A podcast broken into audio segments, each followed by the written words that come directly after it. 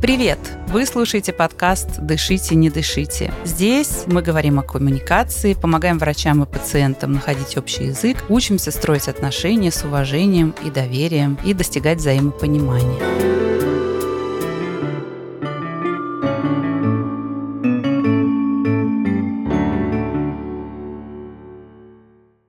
Меня зовут Анна Сонькина-Дорман, я врач-педиатр и врач паллиативной помощи, создатель медицинской школы сообщения, в которой мы занимаемся тем, что помогаем врачам развивать и совершенствовать коммуникативные навыки. А я Юля Кауль, я соведущая подкаста и симулированный пациент. Это значит, что я помогаю нашим гостям и врачам на наших занятиях очных на практике отработать коммуникативные навыки и техники. Тема этого эпизода преподнесение информации, объяснение рекомендаций и совместное принятие решений. Когда вот э, дети на даче, у меня пустой холодильник, я думаю, что я никудышная мать. Это не волшебный доктор, который говорит, я вам сейчас расскажу, как нужно жить. Правда? Дорожку можно прокладывать в другую сторону, не к холодильнику. Жрать надо меньше, называется, да?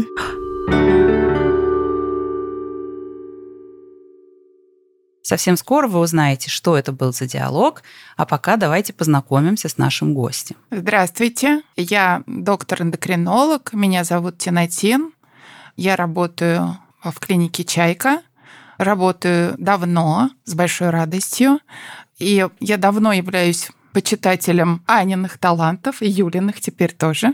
И когда я впервые повстречала Аню, я поняла, что наконец-то я встретила того человека, который мне расскажет больше о том, что я чувствую где-то на уровне интуиции, о том, что коммуникация и правильно выстроенный разговор с пациентом – это основа основ и залог успешного всего дальнейшего, лечения в том числе обратной связи, умение двигаться дальше в долгосрочном режиме. Благодаря Ане, Юле, благодаря тому, что я с огромным интересом и удовольствием ходила, слушала, принимала участие, я многое очень для себя узнала. То, чего я добилась, и то, какая я сейчас, это во многом благодаря тому, чему я научилась у Ани и Юли.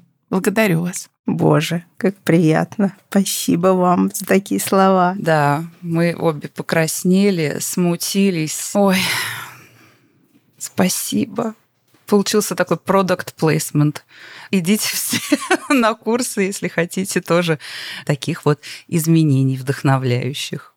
Поскольку я немножко знаю, о чем мы сегодня будем говорить, я хочу такой вопрос задать. Значит, эндокринолог, работающий на амбулаторном приеме, какая ваша самая любимая тема? Я очень люблю тему, которая освещает проблемы набора веса.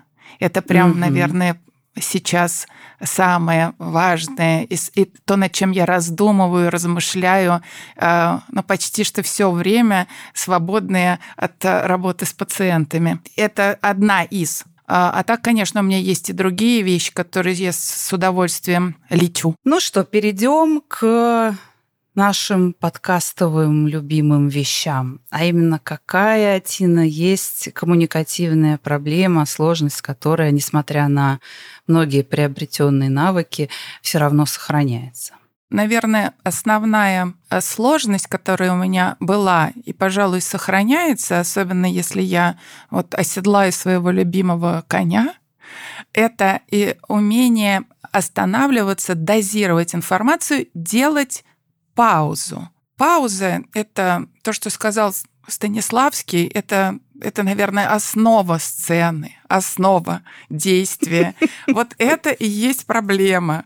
Потому что когда я увлекаюсь, я забываюсь и несусь на всех парах. Угу. Да, и сложно бывает остановиться. Иногда остановка является окончание консультации. Время вышло. Время вышло, да. А расскажите эту историю забавную про пациентку, которая улыбалась. Был такой случай, который, конечно, привел меня тоже в состояние, состояние изумления, это мягко сказать. Когда пациентка, которой я объясняла, я, честно сказать, уже не помню даже тему. Вероятнее всего, эта тема была про вес, потому что я заливалась практически соловьем. Была страшно горда тем, как я понятно и очень доступно объясняю какие-то вещи. Пациентка восхищенно, как мне казалось, восхищенно смотрит на меня, кивает головой и улыбается.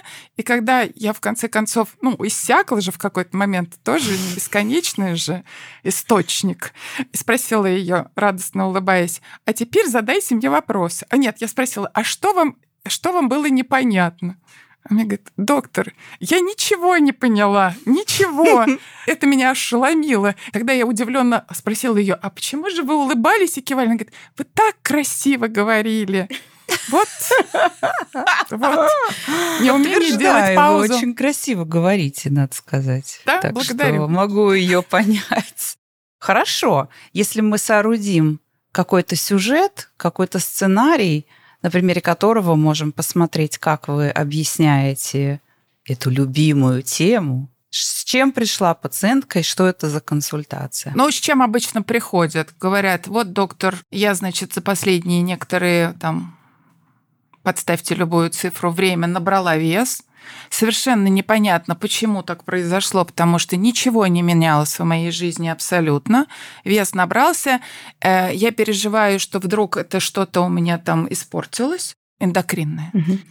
И, э, ну, а дальше, ну, что мне с этим делать? Как мне дальше с этим жить? Потому что Ничего не понятно, а чувствую я себя в другом весе хорошо, а выгляжу я вот так, и хотелось бы это поменять. Давайте полечим меня, ну, если есть что полечить. А, наверное, обычно говорят, я точно чувствую, что у меня есть эндокринный сбой. Как же это можно почувствовать, интересно? Это глубинные вещи. Значит, у тебя просто его не было никогда, Ань. Иначе бы ты точно Этого чувства почувствовал. у меня да. не было никогда.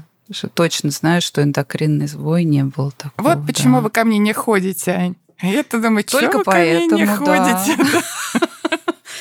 Что выявил э, у вас расспрос и осмотр, чтобы у нас клиническая задача все-таки была полной? Да, расспрос, как правило, выявляет, что прежде чем случился набор веса, был значимое снижение веса по той или иной причине. Они, обычно это какие-то диеты, когда там молодая прекрасная девушка видит лишние пару килограмм и решает, что так она жить не может точно, и э, начинает придерживаться какой-то там интервальное голодание, кето-диета, подставьте любую, здесь любая подходит.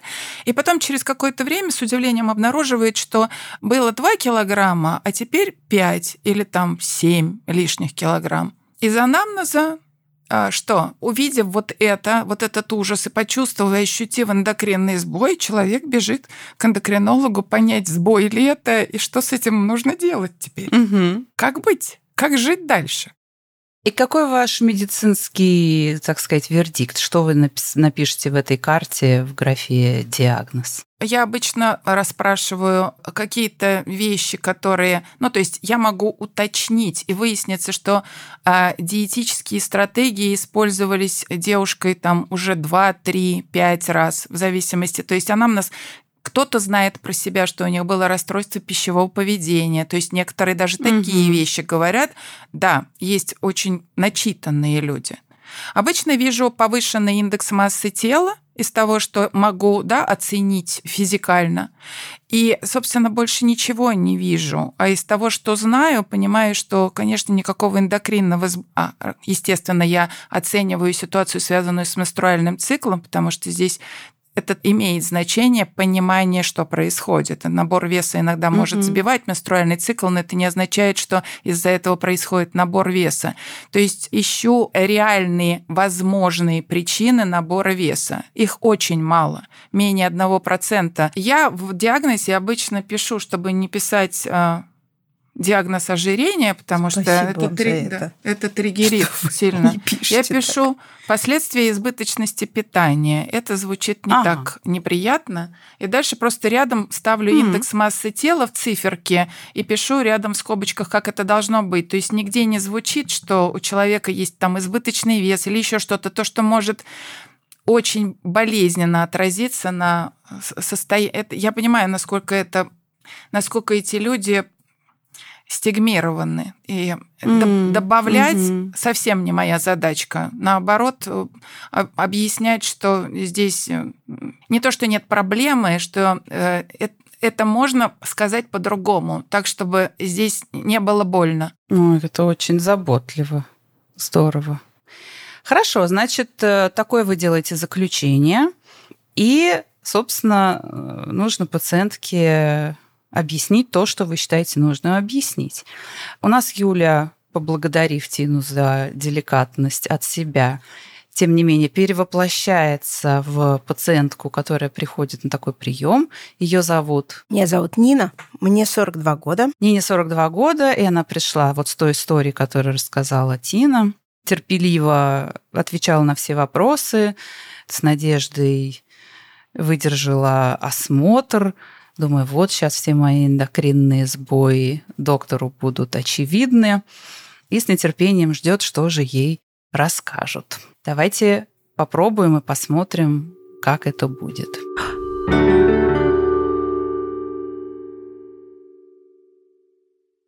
Нин, вот исходя из того, о чем мы с вами поговорили, что я услышала, и а, из того, что я знаю, из тех наблюдений и исследований, которые мы имеем на данный момент времени, я вам хочу сказать, что хорошая новость заключается в том, что вы абсолютно здоровая молодая женщина. И никаких нарушений, проблем у вас, которые могли бы привести к набору веса, нету.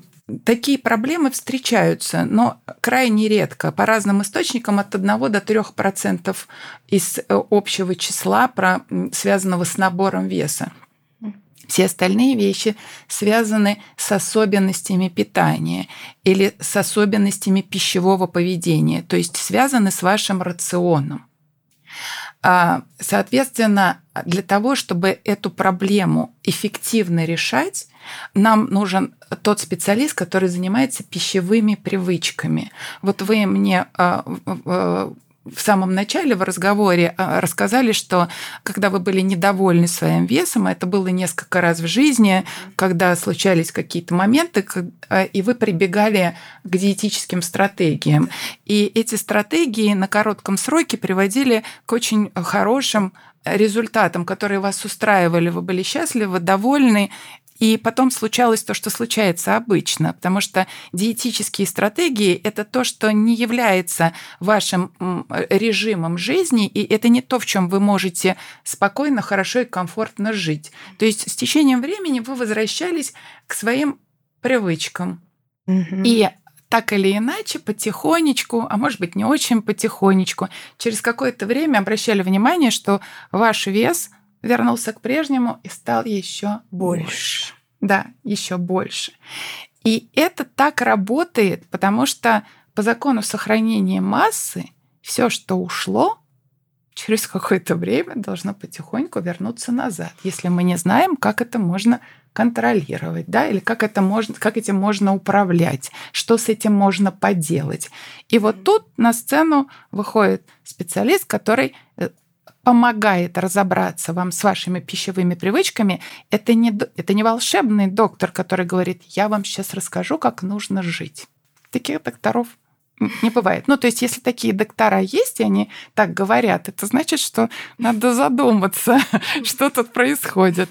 Но, в принципе, разговор идет вот о чем. О том, что понимая, как устроены ваши пищевые привычки и по какой причине, например, вы едите, когда это не про еду, не когда вы голодны, а когда, например, грустно или скучно, или еще какие-то случились вещи, или за компанию, по разным причинам, да, далеким от чувства голода.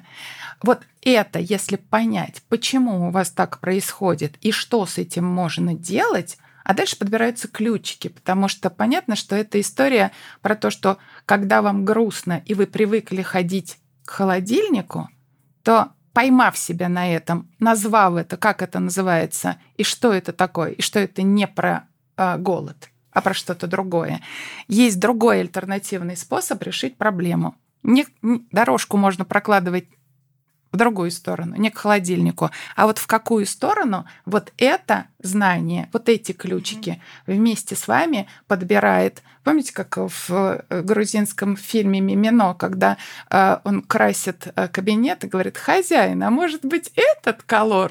То есть подбираются колоры, какой-то из них ваш. И, может быть, не один даже. И если потом отрабатывать эти дорожки, то есть из тропинок делать дорожки, то вот эта дорога к холодильнику зарастает мхом. Ну, это я очень образно. Вот э, это приблизительно выглядит таким образом. То есть, э, чтобы, что я хотела сказать, что с учетом того, что вы абсолютно эндокринно здоровы, о чем свидетельствует э, все то, что вы мне рассказали, и регулярный менструальный цикл, я могу с вероятностью в 99% 97-99% сказать, что здесь не, мне нечего лечить, то есть я как эндокринолог ничего здесь подкорректировать не могу, у вас все хорошо. А, а заниматься проблемой питания, ну, скажем так, а, умение управлять весом нужно со специалистом, который а, занимается пищевыми привычками. Это у нас Э, э, разные врачи этим занимаются. Это может быть психотерапевт, это может быть э, ну, психиатр, да, который, у которого есть такая специализация. Да, вот так вот. Угу. А вы? А, а вы, а вы вот этими пищевыми привычками? А, занимаюсь ли я да, пищевыми да, привычками? Да. Нет, нет, я пищевыми привычками не занимаюсь. Я вижу свою задачку следующим образом. Я иногда, когда оцениваю э, рассказ, да, и собираю анамнез, например, э, вы мне рассказываете, что у вас э, в семье по материнской линии у всех был диабет. И набор веса, очевидно, коррелирует с риском диабета. А, возраст тоже вполне себе подходящий для того, чтобы исключить эту проблему. Поэтому я а, оцениваю ситуацию эндокринологически. Не у всех. Вот 40 плюс, поскольку это уже группа риска в плане развития диабета при наличии избыточного веса и, например, имеющейся у вас гипертонии, про которую mm-hmm. вы мне рассказали. Mm-hmm.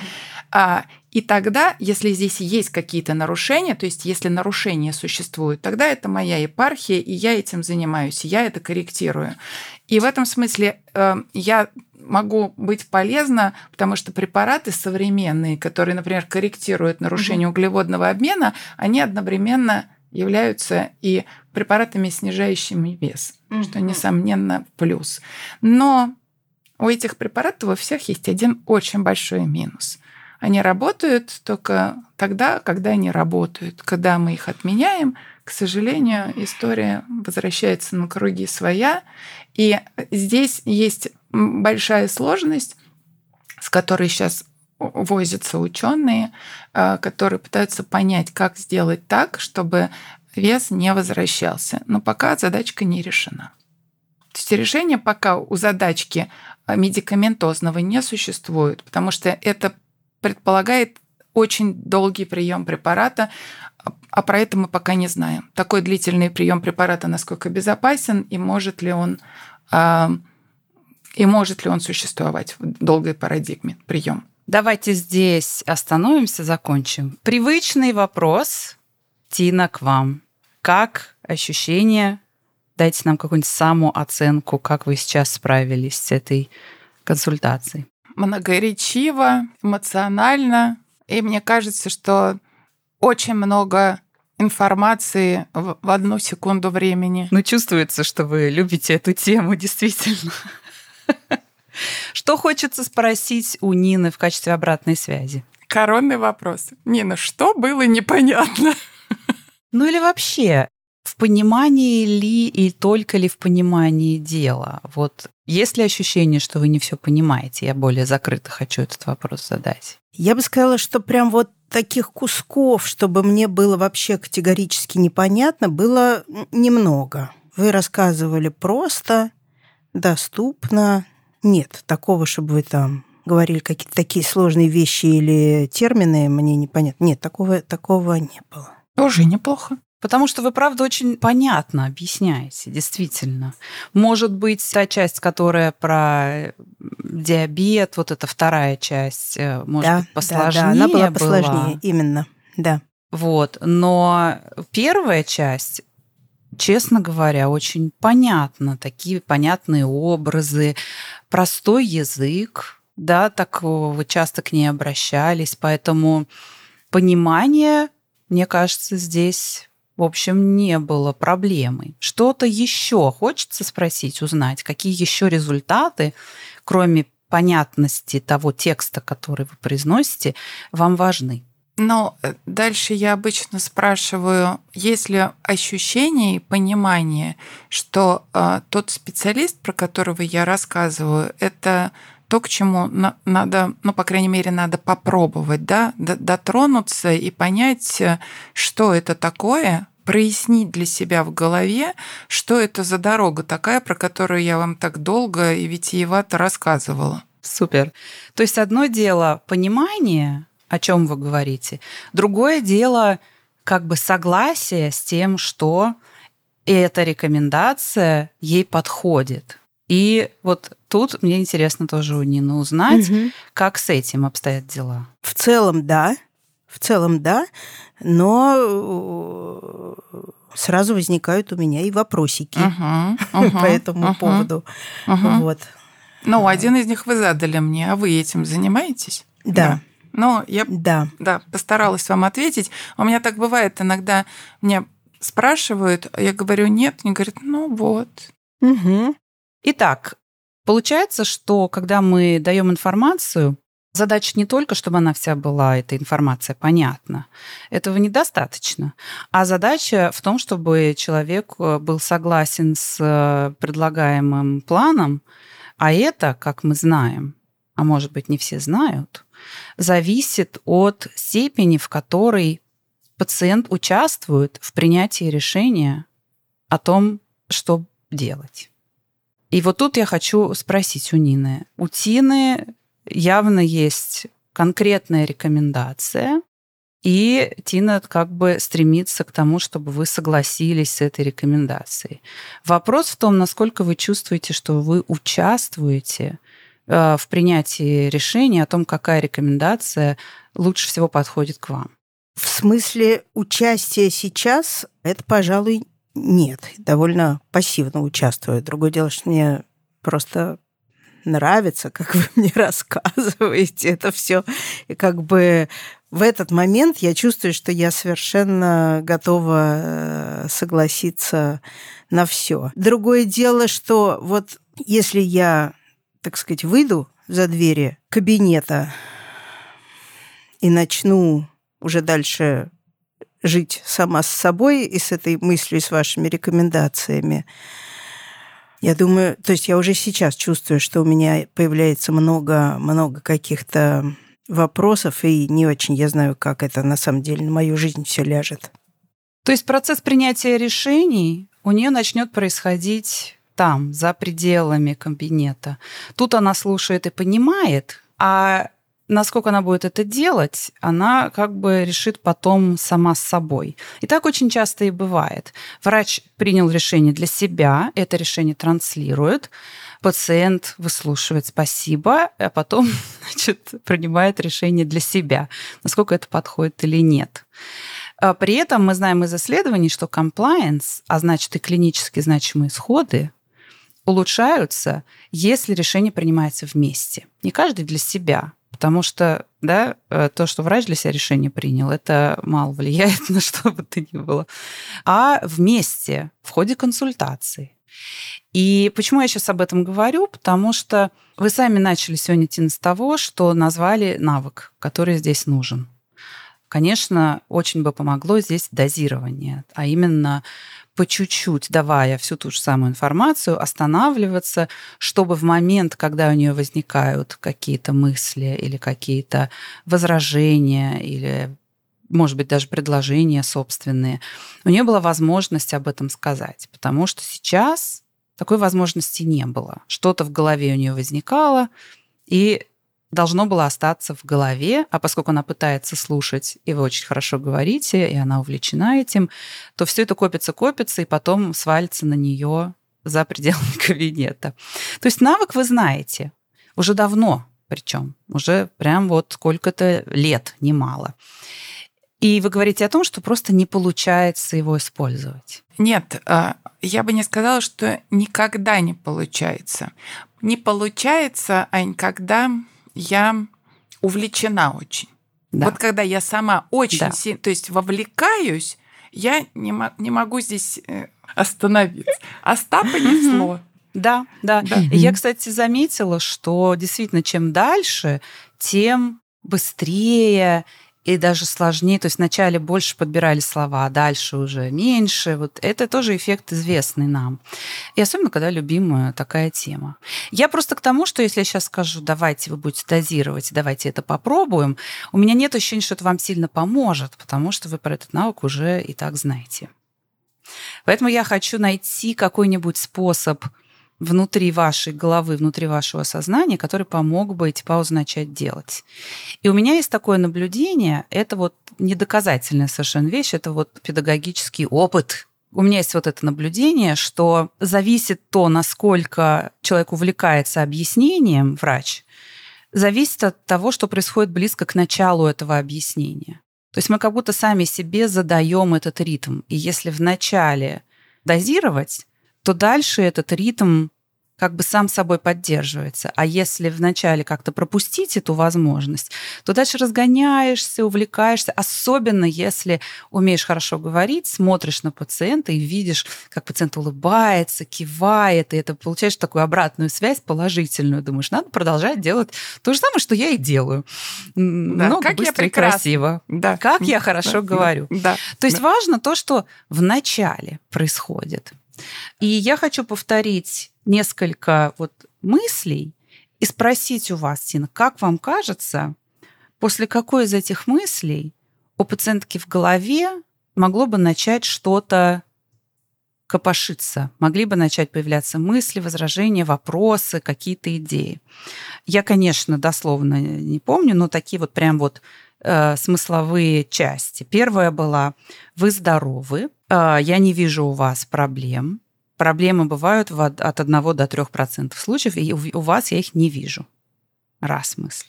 Два мысль. Остальные все проценты, ну то есть основная, остальная часть, это особенности пищевого поведения. То есть вес связан с вашим рационом.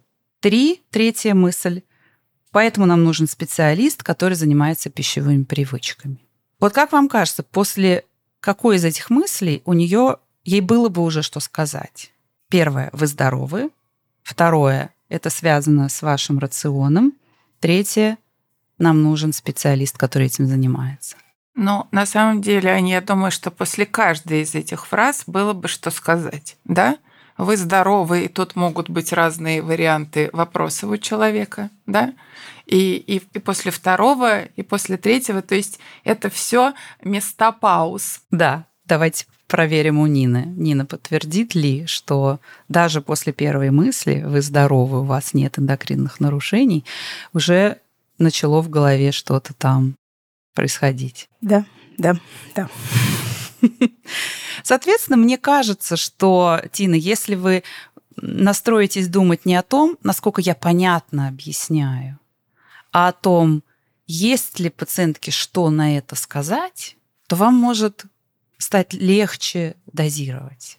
Думать, я сделаю паузу не потому, что непонятно, а потому что пациентке может хотеться что-то сказать, даже не прояснить, чтобы, да, а чтобы высказать мысль или как-то возразить, или просто проверить, правильно ли она понимает. Это хорошая очень мысль, которую вы сейчас сказали.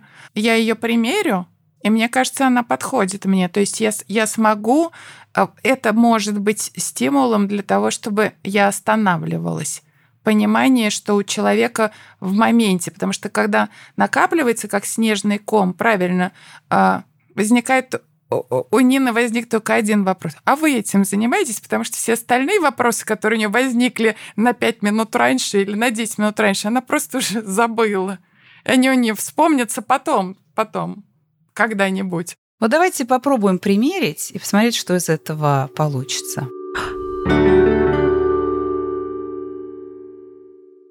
Нина, вот я вас внимательно послушала, оценила все, что вы мне рассказали, и а, я вам могу сказать, э, что хорошая новость заключается в том, что вы абсолютно здоровая молодая женщина. То есть по вот этой гормональной части эндокринной бы все все хорошо пока. Да. А, об этом свидетельствуют и те знания, которые мы имеем, и наблюдения по динамике веса, про что вы рассказываете, угу и ваш регулярный менструальный цикл, и отсутствие семейного анамнеза, связанного с какими-то эндокринными да, нарушениями. Да, да, да. да. И угу. э, все это дает возможность мне сказать вам, что у вас сейчас все хорошо. Это приятно слышать. Спасибо. А как тогда, вот в чем, в чем причина вот этого, то, что я все больше и больше становлюсь? Да, понятно, с каждым что годом. Кажется, что если все хорошо, то в чем, казалось бы, тут да. подвох, да? Да. Но вот оказывается, Нин, что ну, в результате наблюдений и исследований было выяснено, что а, основная причина набора веса – это пищевые привычки рацион, пищевое поведение. И это то место, с которым, в общем-то, и нужно работать, да? То есть работать с головой. Да. Жрать надо меньше, называется, да? Ну, э, э, нет, я бы сказала так, что это про э, те вещи, которые с нами прямо с детства, да, начиная с момента, когда там бабушка в утешении нам давала пирожок, да? Да, да, да. И когда вот это вот... Нет, я знаю, что у меня вот это доедание до конца порции это тоже с детства такое, да. А, и потом, смотрите, Нин, история про то, как вы несколько раз достаточно значимо в короткие сроки снижали вес. Удела, да, да. с этими диетами. Это что? Говорит? Это вот, смотрите, есть такое понятие, которое называется метаболическая память. Когда жировые клетки, которые а, оказались в ситуации страшного бедствия, их лишили еды, ну а... да, да, да, да, да, это я знаю, да, что да, они, да. Они запомнили это. Да. Вдруг... И любой удобный случай это пополнить запас. Они запасают. Да. да. Ну, потому что э, э, адаптив, адаптивный механизм спасения нас как биологического вида это накопить и медленно израсходовать. Поэтому в любых неясных ситуациях организм пытается запастись. Да, вдруг да, больше чтобы вас никогда спасти. кормить не будут. Точно. О, боже мой. И, то есть я могла этими диетами как бы даже себе и ухудшить, серьезно ухудшить? Да, к сожалению, да, у нас Правда? есть... Правда? Да. Во-первых, диеты – это дорога к компульсивному перееданию. Это тоже показано в исследованиях. То есть чем больше вы себя ограничиваете, тем больше... Тем потом, да, это я знаю. Да.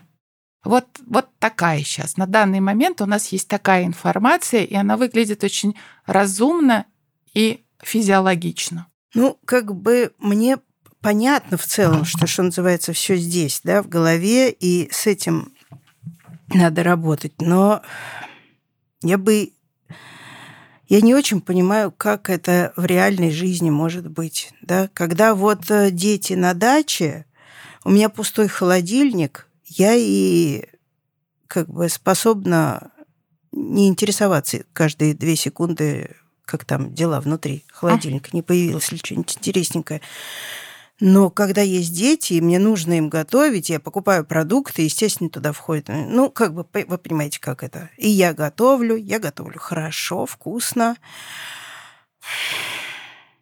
Да я понимаю. Как мне от этого самой дистанцироваться? Или если пустой холодильник, то я думаю, что я никудышная мать, и вообще-то все есть хотят и ожидают от меня. Ну, то есть как я со своей жизнью могу это... Не понимаю. Это кто вообще этим? Угу. Ну, все, что вы говорите, очень понятно. И это действительно трудности, мягко говоря. Mm. Поэтому вот для того, чтобы вот эти трудности э, решить и преодолеть, и понять, как и что делать, да, при этом, ну, живя своей обычной жизнью. Потому что да. если что-то становится сильно дискомфортно, то это быстро вываливается из нашей жизни. Вы это знаете как абсолютно, никто. Абсолютно, да, да. да. Поэтому вот есть специалисты, и в частности у нас есть такой прекрасный специалист, клинике, к которому я бы вам порекомендовала обратиться, если вы разделяете вот, э, вот то есть если все логично выглядит, и вам кажется, что э, в этом есть резон, посмотреть, потрогать, почувствовать, что это такое, понять для себя, насколько это для вас комфортно. А это кто? Это гастроэнтеролог или психотерапевт? Вот это, это это психотерапевт. Это доктор, которая работала э, с пищевыми расстройствами, у нее есть хороший опыт, и в ее профессионализме у меня сомнений нету.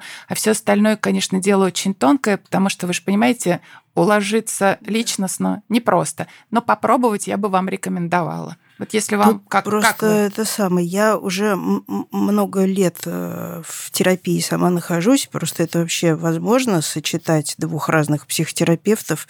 Мне бы не хотелось ну, бросать вот как да. бы тот процесс, который мне уже давно идет. И... Э, Все понимаю, нет. Надо попробовать. То есть это одно другому никак не противоречит. Нет? Это просто как дополнение.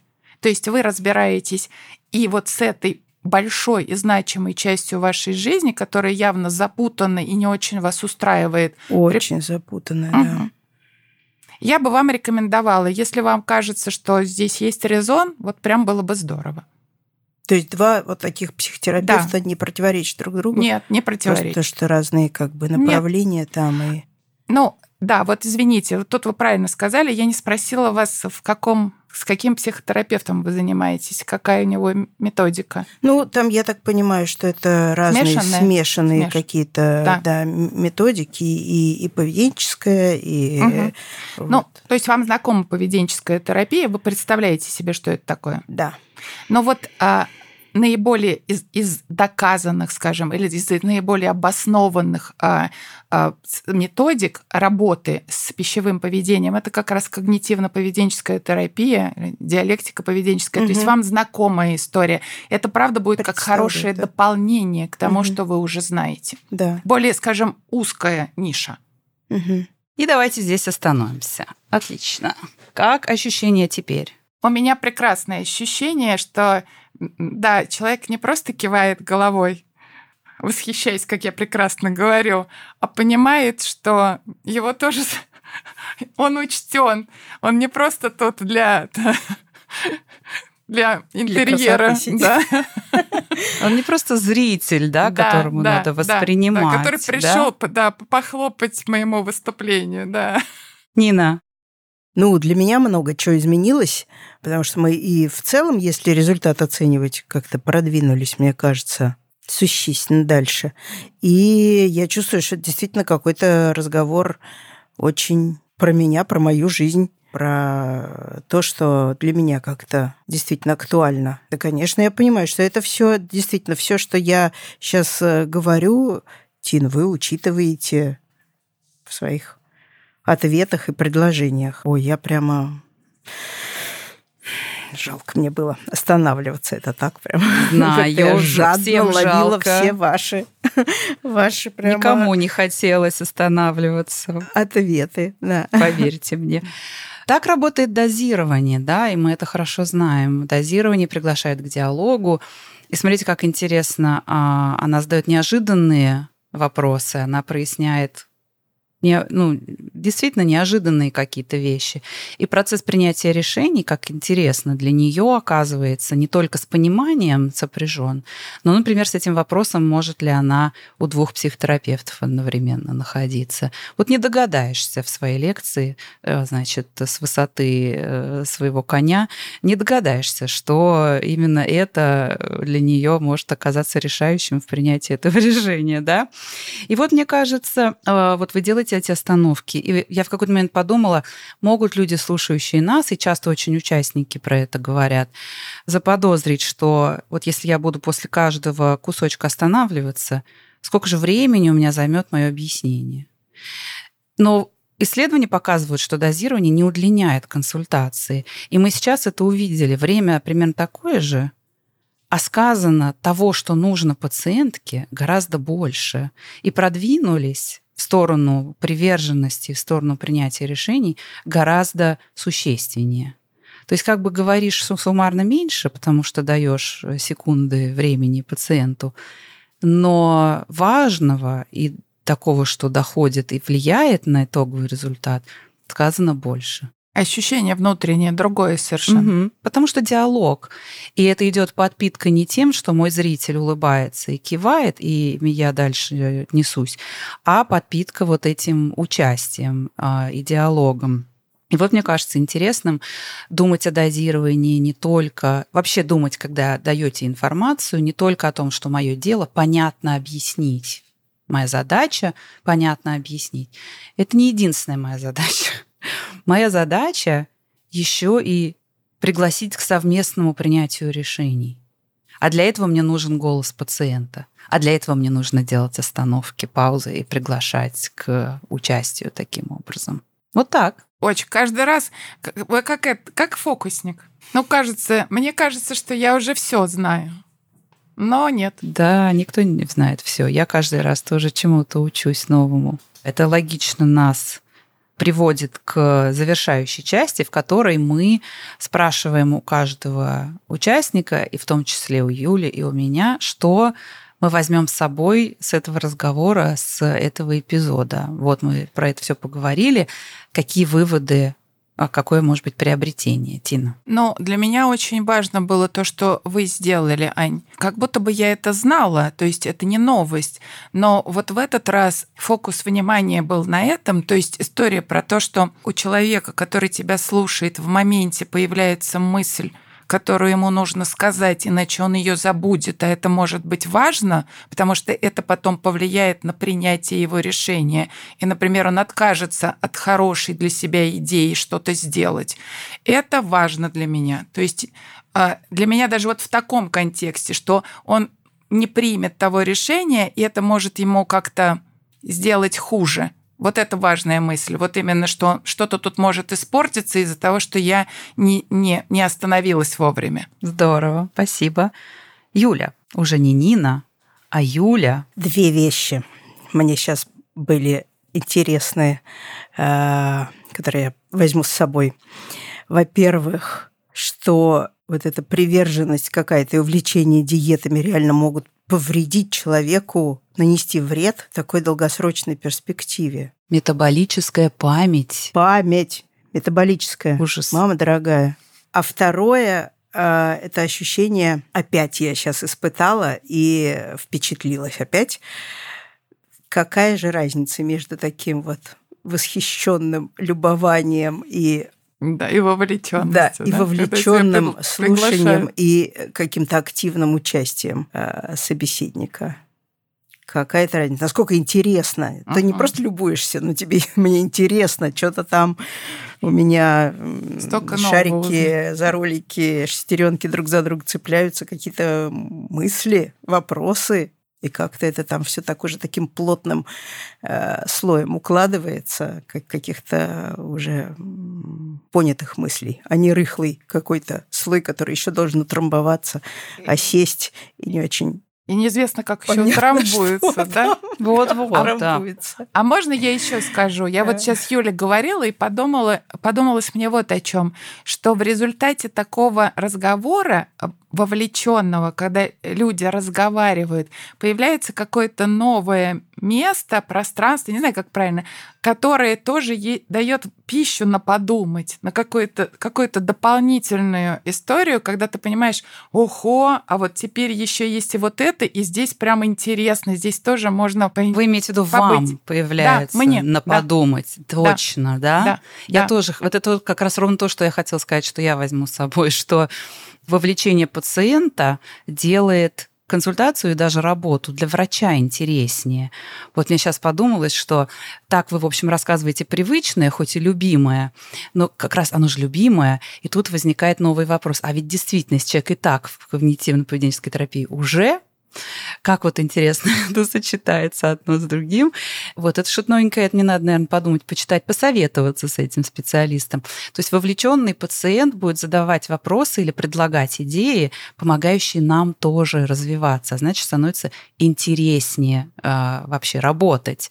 И это, наверное, один из компонентов того, как, и это мы тоже знаем из исследований, как эффективная коммуникация повышает удовлетворенность врачей своей работой и э, предотвращает выгорание и помогает людям дольше сохраняться в профессии, не уходить.